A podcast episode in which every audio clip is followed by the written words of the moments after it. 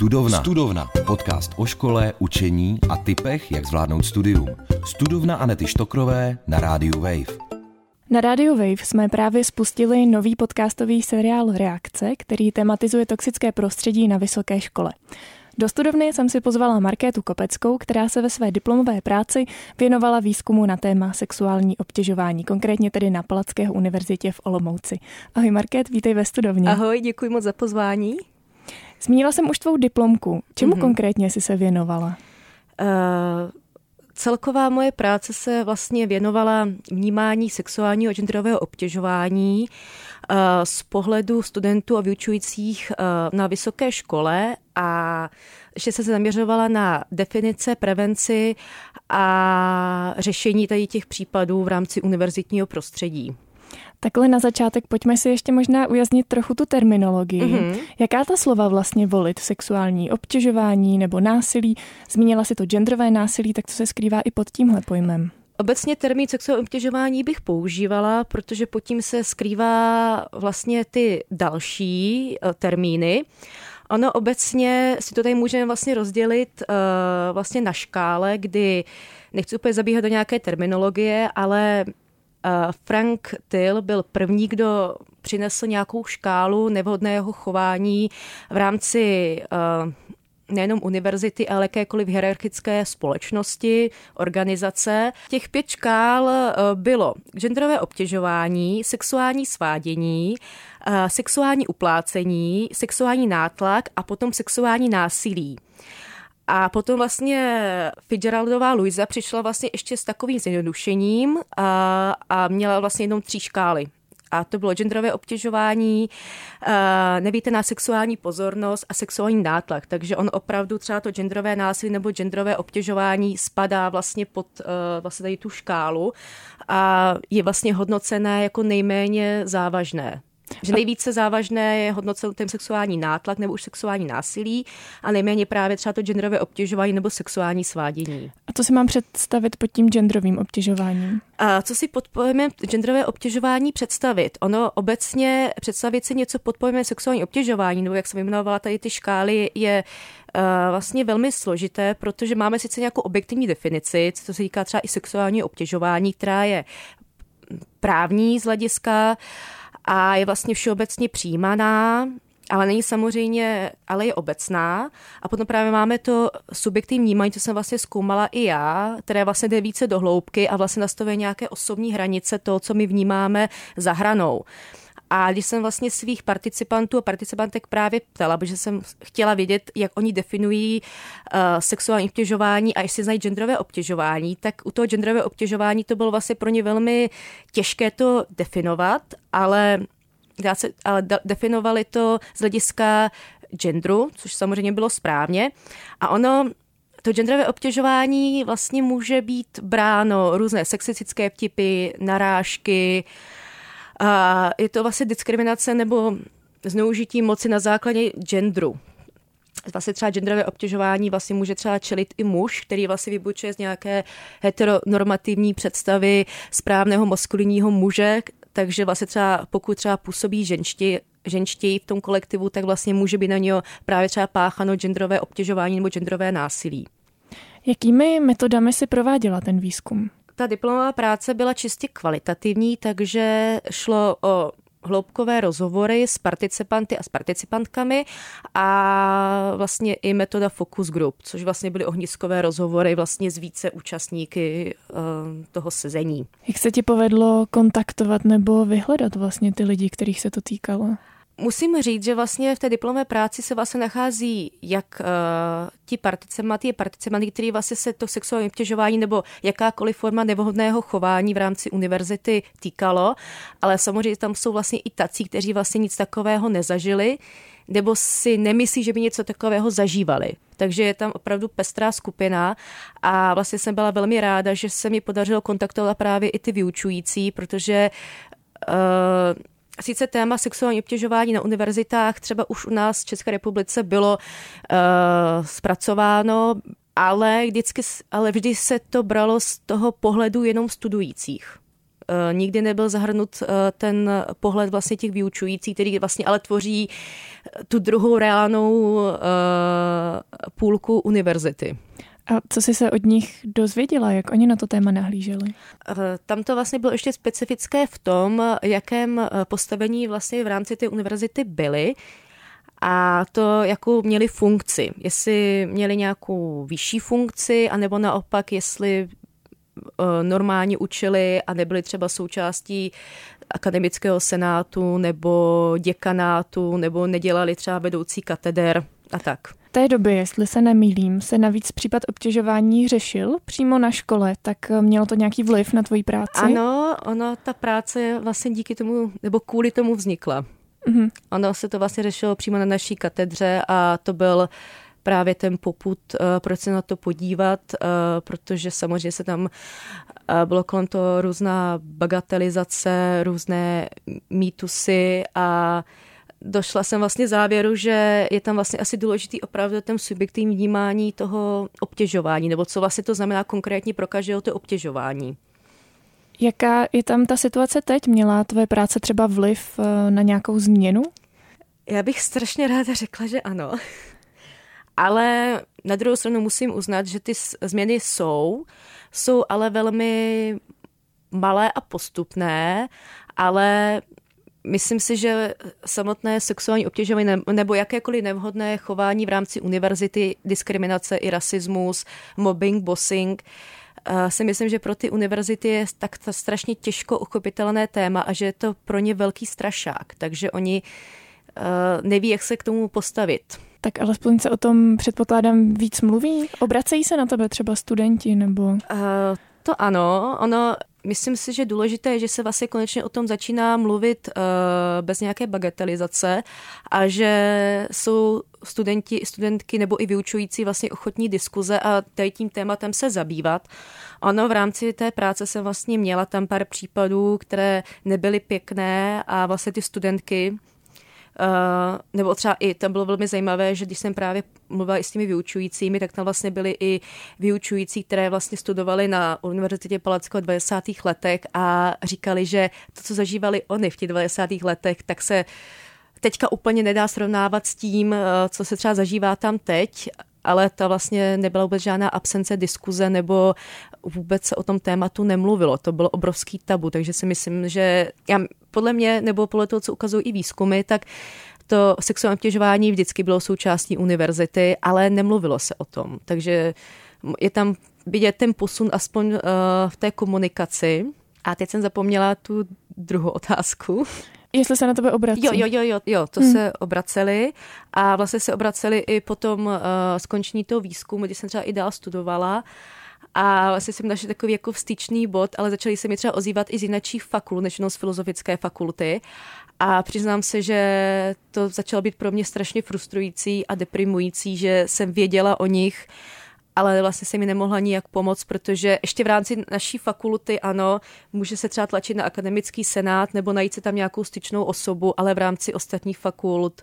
Ale můžu říct, že naštěstí uh, máme, nebo zná vlastně aktivní vlastně studentské senátory a senátorky, nejenom vlastně třeba za malý třeba senát, třeba filozofické fakulty, ale i velký akademický senát, kteří vlastně tady to téma aktivně řeší a snaží se vlastně napříč různými fakultami vlastně tím studentům pomoct. Ale tam třeba byl problém v tom, že a když jsem třeba se o tom bavila s těmi ostatními slovenskými senátory z jiných fakult, tak oni říkali, no, ale my potřebujeme důkaz, nebo my potřebujeme vědět, kdo co řekl, nebo kdo co chce nahlásit. A to byl ten kámen úrazu, protože většinou ty studentky převážně řekly, ne, ne, ne, ne, my chceme zůstat anonymitě a my to teda řešit nebudeme. Když se to musí takhle řešit třeba veřejně, tak uh, my prostě nechceme. Protože tam bylo vidět to, že tam ještě do toho třeba i vstupuje uh, to, že taky hodně záleží, uh, jestli ta osoba, která vás obtěžuje, jak moc vysoko je postavená.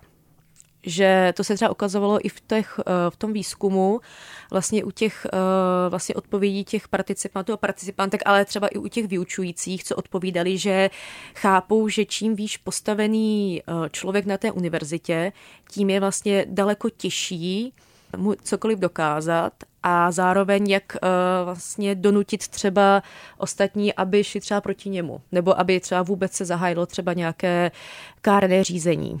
A ty důkazy potom spočívaly jenom v tom svědectví, nebo ještě to jako by musela potvrdit nějaká další strana? Já si moc nedokážu představit vlastně, jak tohle dokazovat. Ano, obecně, jak dokazovat třeba znásilnění, nebo dokazovat třeba nějaký sexuální útok, a, nebo Uh, nějaké nevhodné chování třeba na ulici nebo na pracovišti obecně. A když potom nejsou žádné jako kdyby reálné důkazy, třeba nějaká elektronická stopa, dejme tomu SMSky, e-mail, nebo že opravdu není vidět na tom těle žádné jako známky násilí, tak se to vlastně těžko prokazuje v jakémkoliv případě.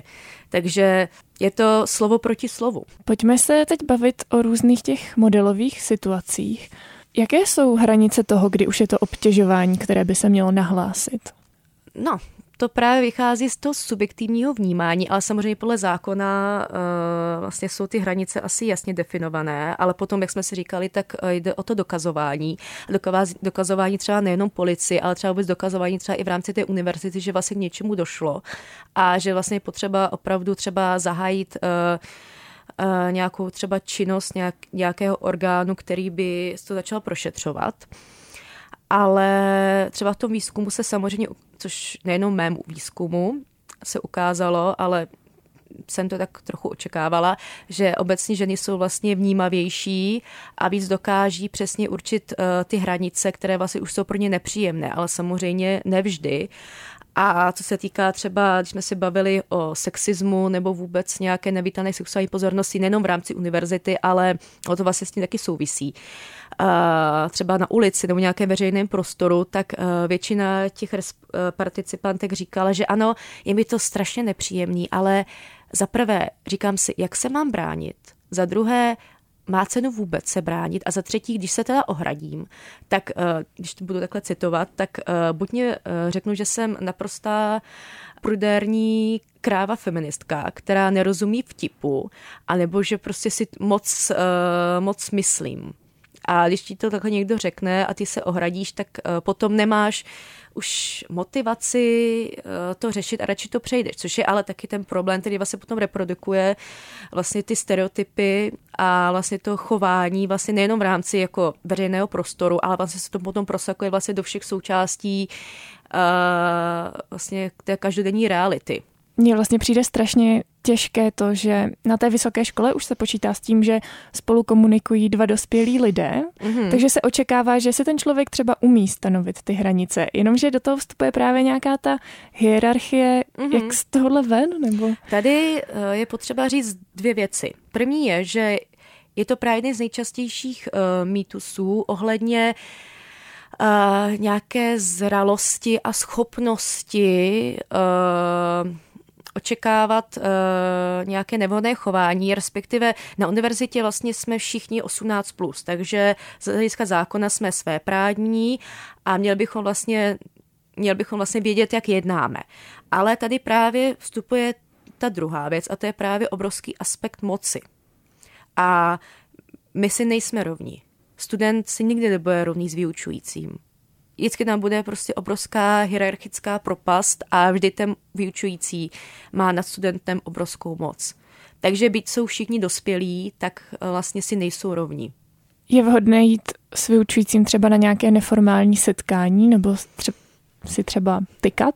Uh, to je je pravda, že při tom výzkumu obecně jsme narazili na taková velmi ožehavá témata, u kterých jsme se stoprocentně neschodli. A ono vlastně neplatí žádná stoprocentní schoda. To se týká hlediska různých neformálních setkávání, tykání, nebo třeba právě i romantického vztahu vlastně mezi vyučujícím a studentem. Co se vlastně týká toho tykání, tak samozřejmě pro studenta je vždycky podsta, když ho začnou brát ti vyučující vlastně více do toho kolektivu a ukážou mu vlastně nějakou přátelskou přátelskou nároč, nevím, jestli to teďka neznělo úplně jako uh, zavádícím způsobem, ale uh, je to to, že vás vezmou do té party a samozřejmě je spousta vyučujících, kteří vlastně to nehledají žádný žádný hlubší smysl a vlastně postupně vlastně berou ty studenty jako kolegy. Ale samozřejmě někdy se může stát, že to tykání může potom přerůst něco co vlastně ten student nebo studentka nechtěli. A to se týká těch neformálních setkávání mimo vlastně eh, prostředí katedry, fakulty, univerzity.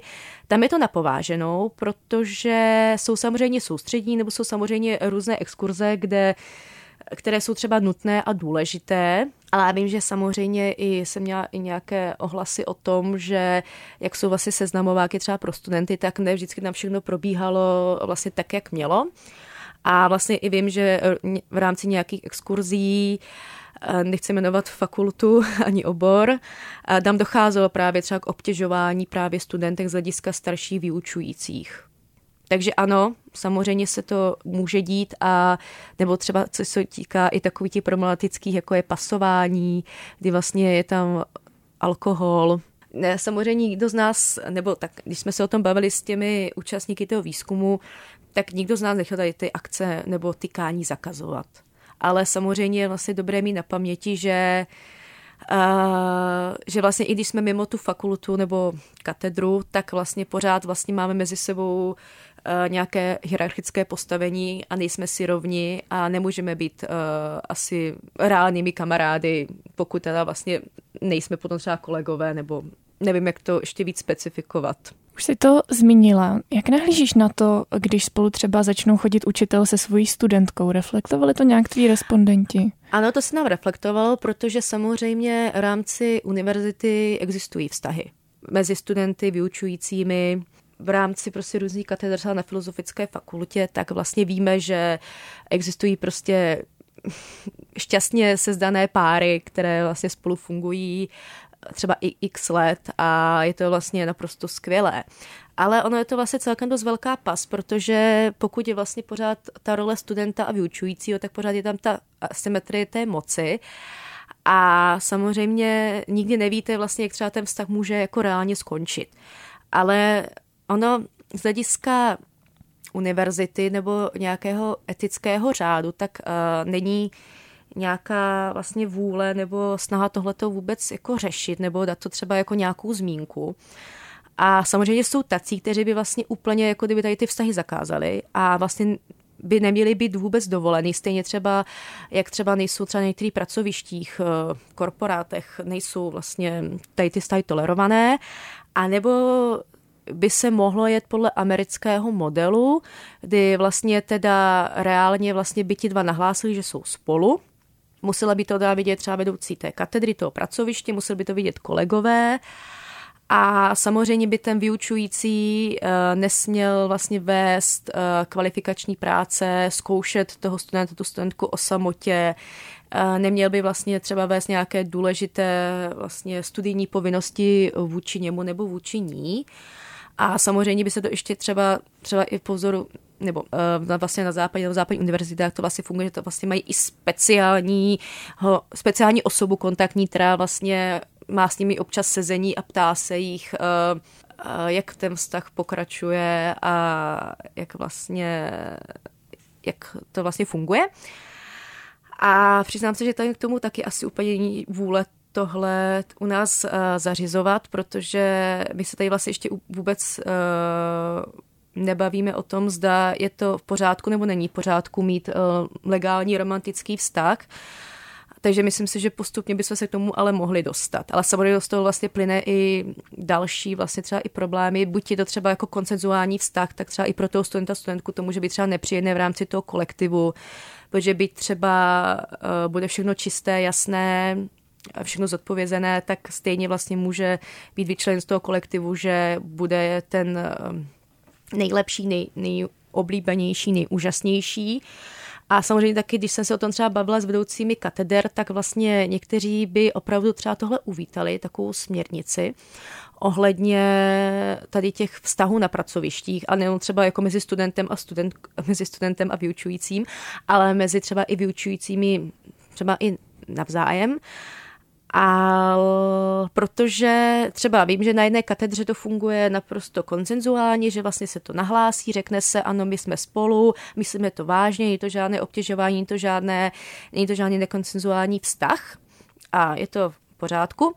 A vím, že třeba na jedné katedře mě říkal vedoucí, že tam, když se vlastně na to ptal svých podřízených jako zaměstnanců, tak uh, mu vlastně odvětil něco ve stylu, že, že to je jeho soukromá věc a že to vlastně jako kdyby nemá právo řešit.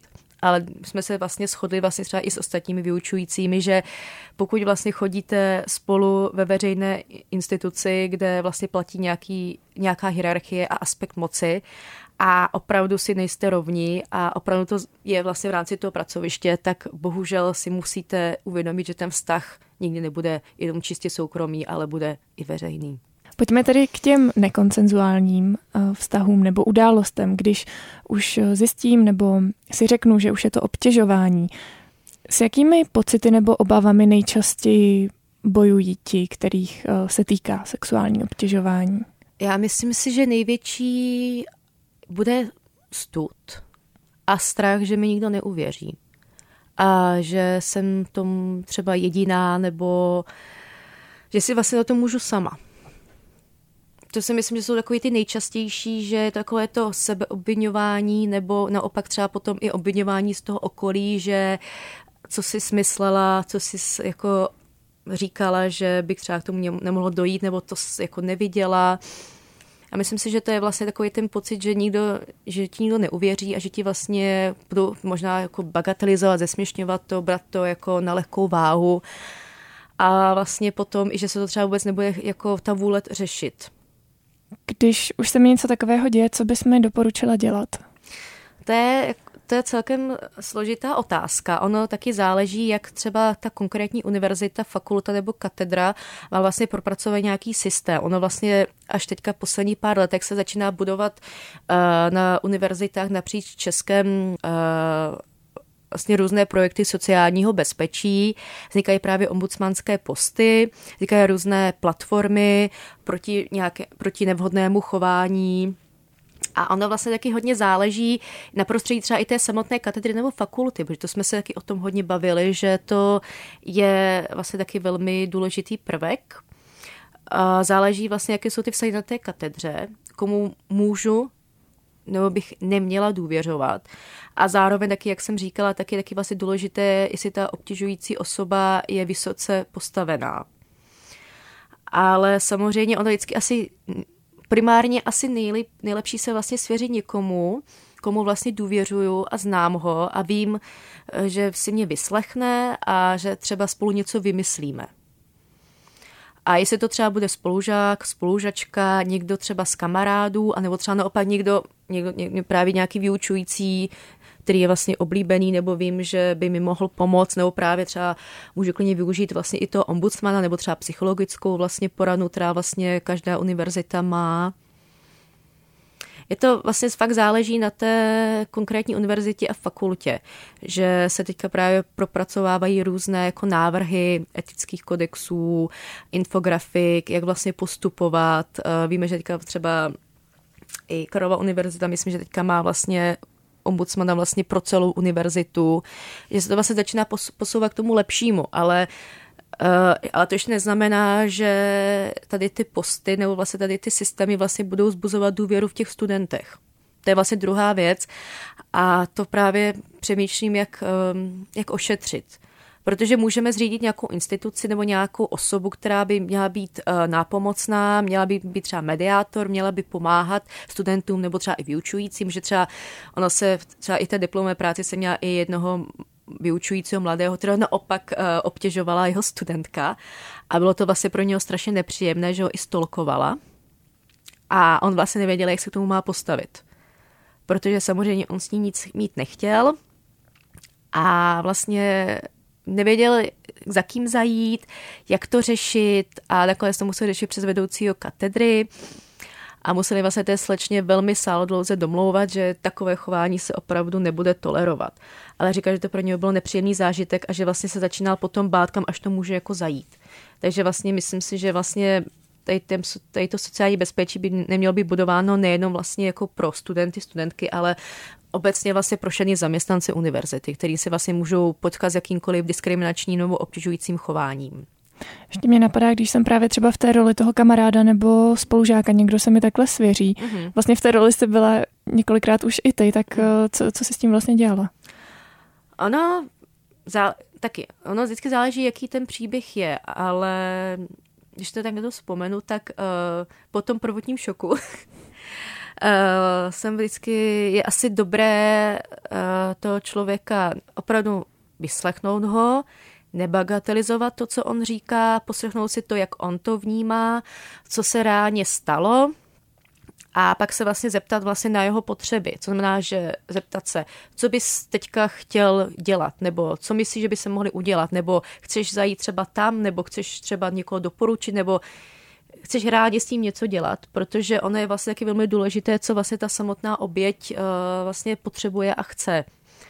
A myslím si, že třeba hnát někoho násilím třeba na policejní stanici taky není úplně nejlepší nápad. Nebo myslím si, že vlastně pro tu oběť je to vlastně ještě víc traumatizující a myslím si, že asi v první řadě by bylo být myšleno na ty potřeby té oběti nebo té osoby a vlastně zeptat se vlastně, jak to chce řešit ona a potom vlastně třeba vyhledat i ty různé možnosti toho řešení, na koho se obrátit, kdo by s ní mohl pomoct a opravdu třeba i nabídnout třeba tu podporu a ten doprovod na to místo, že ano, budu tam třeba s tebou a budu prostě ti pomáhat.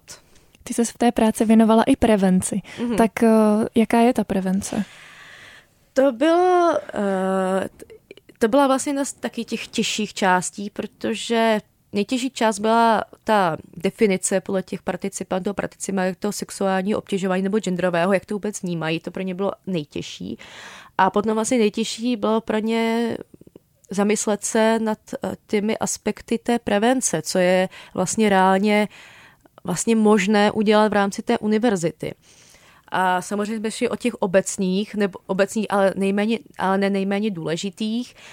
A to právě bylo vůbec uh, nějaká osvěta a vlastně naučit říkat uh, už třeba malé děti ne a naučit je vlastně vnímat třeba vlastní tělo, vlastní potřeby a vlastně učit uh, vlastně už od třeba mateřské školky nebo od základní školy vlastně nějakému zájemnému respektu a to, že jako když se ozveš nebo ti řekne, že to se mi nelíbí, to nedělejte, to nechci, tak to vlastně bude bráno jako opravdu, že to nechci. Takže jsme se právě od těch obecných uh, dostávali vlastně a postupně nějakým konkrétnějším, ale je pravda, že ono je to dost jako kdyby složité, protože ono taky záleží i na ochotě vlastně celkově toho systému, jak se vlastně k tomu postaví a co univerzita nebo fakulta nebo i katedra, tak se vlastně k tomu staví uh, jinakým způsobem. Ale ono je pravda je vidět, že teďka se to jako zlepšuje díky tomu, že se vlastně budou různé sociální právě ty preventivní programy nebo to bezpečí, ty ombudsmani a že vlastně se vůbec uh, začínají prostě objevovat i vlastně jak pracovat s obětmi, jak uh, pracovat třeba právě v rámci univerzity. Taky jsou úplně skvělé třeba různé workshopy a školení, ale to vím, že třeba ne vždycky je úplně k tomu vedení nakloněno a trvá třeba hodně dlouho přesvědčit, že třeba uh, workshop ohledně vlastně eh, bezpečí na akademické půdě, že je vlastně potřebný a že by jako by byl dobrý jako zařídit.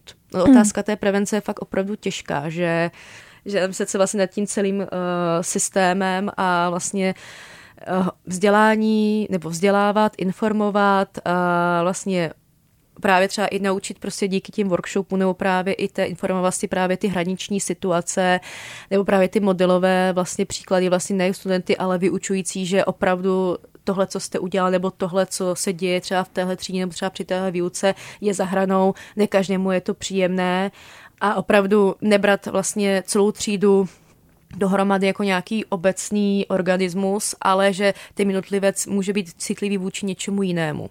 Stalo se ti, že se ti třeba uh, ty oběti ozvali i vlastně po několika letech nebo zpětně, nebo to byly hlavně studenti, kteří tam studovali v tu dobu? Uh, ono vlastně uh, se mi ozvali právě bývalé studentky, které vlastně ale tu dobu studovaly, ale ozvali se až uh, po třeba po dvou letech, že že vlastně pro ně už je to jako uzavřená kapitola, ale že by prostě chtěli jako kdyby říct, že tohle se dělo, ale anonymně, ale že už pro ně je to uzavřená kapitola a že to nechtějí řešit.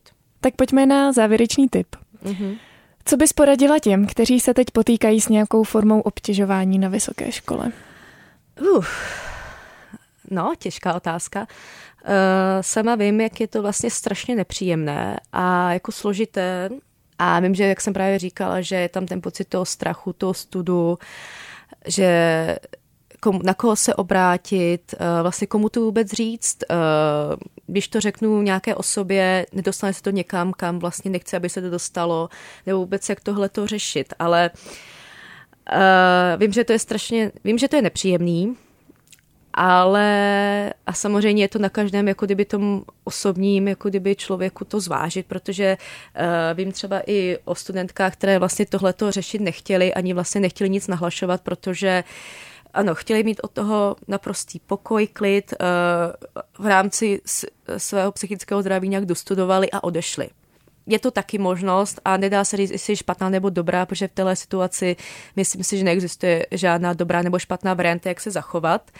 Ale myslím si, že je fakt důležité mít někoho, komu to říct, na koho se obrátit, komu věřím a s tím vlastně potom vymyslet nějaký plán, jak vlastně s tím pracovat. Taky je možnost to třeba nikomu ani neříkat, nebo vůbec neříkat třeba na té instituci a třeba zahájit třeba nějakou psycholéčbu a odprostit se od toho, ale když, jako teďka nechci být nějak uh, jako tvrdá, ale když se to nebude nahlašovat nebo nebude se to řešit, tak pořád se tady ty uh, situace budou reprodukovat a to vymotání se z toho bude strašně těžký. Takže já vlastně komukoliv, kdo něco takového řeší, tak držím fakt obrovský palce a opravdu velkou sílu a důležité je se nenechat odradit. I když to je hodně jako těžký a jít do toho, protože vím, že někteří, někteří třeba participanti, participka říkali, že třeba do toho šli i s tou vidinou nakonec, že vlastně třeba můžou skončit to studium třeba neúspěšně, ale říkali, že vlastně pro ně asi důležitý bylo nějaká etika a vlastně morální vlastně kultura a zázemí na té univerzity vlastně pro budoucí generace. A je pravda, že i tady ta diplomová práce a myslím si, že i třeba i činnost eh, třeba i ombudsmana třeba na naší filozofické fakultě, a nebo třeba i holek eh, z koncentu a z ostatních organizací, takže si myslím, že je to právě jako ten boj za ty budoucí generace, aby tohle už nemuseli zažívat a šli opravdu do bezpečnějšího a čistějšího a rovnějšího prostředí. Hostkou dnešní studovny byla Markéta Kopecká. Díky, že jsi přišla. Já děkuju. Studovna. Studovna. Podcast o vzdělávání, škole a studentském životě. S Anetou Štokrovou na rádiu Wave. Poslouchej na wave.cz lomeno studovna, v aplikaci Můj rozhlas a v dalších podcastových aplikacích.